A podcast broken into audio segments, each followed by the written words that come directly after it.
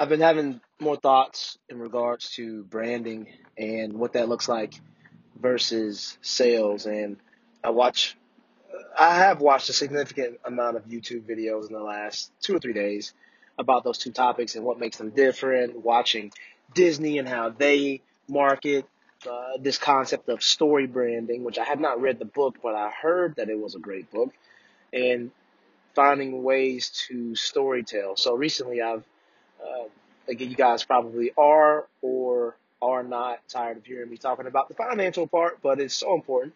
And I know the math and the art, when they work together, that's what really works.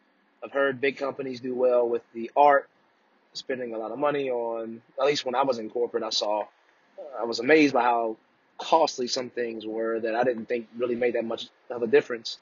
And that's who I sold to was mostly corporate accounts that paid for these videos that were pretty expensive that I didn't think had much of a, a impact, and you couldn't really tell the metrics on it.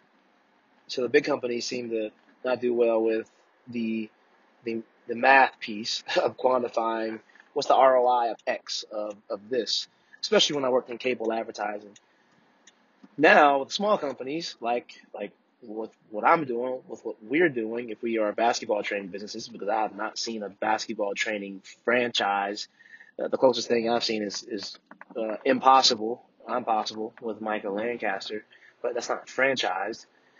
small business owners like us, we usually don't. We do the math well, hopefully, but we usually don't do the art very well. Uh, and that's that's a general statement. But for me, I, I don't think I've done the art as well as I could have namely branding and posting on YouTube, Instagram, Facebook consistently and having that approach. And I've thought about it. It's important. Both are important. To me, I, I hear, I talk to other trainers who are active on social media, who have a significant following, who enjoy that and who do well with that, who are consistent with it. And it's not that money is everything. It's just that the money is what, in my opinion, helps helps us continue doing what we're doing. So I love when I see the consistency, and it motivates me when I see other trainers and player developers be consistent with their content. I just I always am curious from the competitive perspective of an athlete, of a, of a business owner, and missing the thrill of a scoreboard where you could see what the other player or the opponent, you could see their score. You could see who was up, who was down. With this, with business, you can't see that. You can't calculate those metrics. And if you do, the metrics probably aren't the most important, like followings, like likes or comments or engagement, which is important. But at the bottom, at the bottom line, or at the end of the day, the bottom line is more important in my in my opinion the, the turning the followers into dollars, if you will. But I know long game that probably isn't isn't the most important piece, and I am aware that there is a eternal impact here. There's a longevity and a legacy that we all want to leave. It's, it's this chicken and egg game that I'm conflicted with that I believe I know in my heart right now, but just not saying what it is. And my intuition says, in the short term, heck yes, sales matter they really do matter. But then use those sales to have a consistent branding approach on these social media platforms, which, to be honest, as much as I like it and it feels good to have the, the influence and the impact, and sometimes I would say the clout, it feels good there. At the end of the day, that doesn't always turn into profitability from what I've seen in my experience. Uh, and again, it's not everything. I keep saying that, and I'm tired of saying it. Uh, almost to the point where I don't feel the need to caveat or defend myself from that.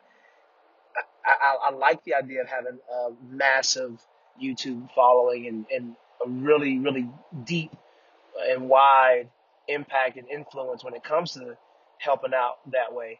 It's just a return on investment from what I've looked at specifically uh, with Facebook ads and different videos, testing videos, testing uh, flyers.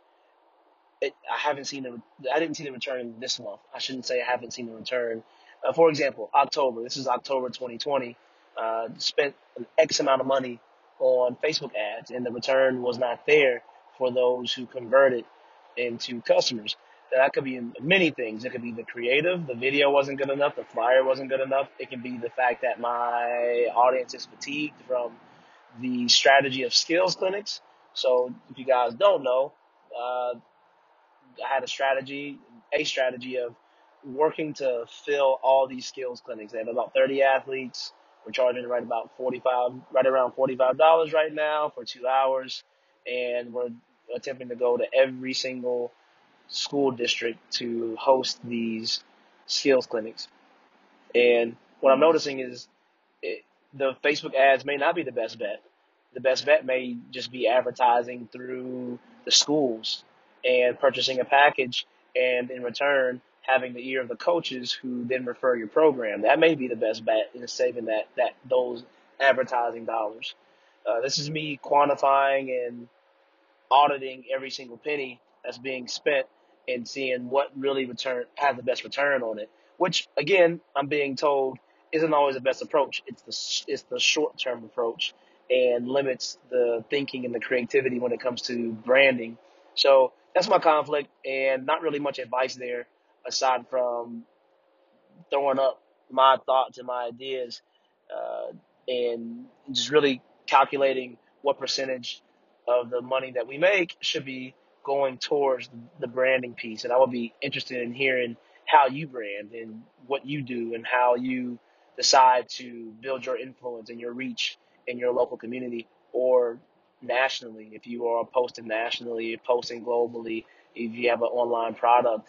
Again, I, I know guys who, who, who kill it on social media at times, and it doesn't turn into much of anything, to my knowledge. It doesn't turn into training clients in person. It doesn't turn into uh, clients in the online portion. So if you are doing this, taking this approach, and you're hitting it hard on social media, and you can't convert when it is time to actually train to offer a product to make a pitch, then what is the where is the gap? What is what is it that I'm missing that that person's missing? So those are the thoughts I'm wrestling with. If somebody has an answer out there that has experience, side tangent here, I get irritated at times with the conceptual knowledge that's shared from a lot of trainers, a lot of people in general. I'm, I'm looking for for operational knowledge, for I've experienced this, I've done this. That's the real value right there. Uh, if you want that, come to the the basketball trainer mastermind. It's a Facebook group that is fire, and I'll, I'll admit some guys I think I don't know for a fact spit conceptual knowledge, but all that to say, uh, hopefully this this helps you guys. It gives you some insight towards the branding versus the selling. I'm of the belief that the prospecting and the selling is in the beginning the most important is so important. And when you get to a point where you can uh, manage, you have consistent sales coming in, and you uh, have a, a loyal base.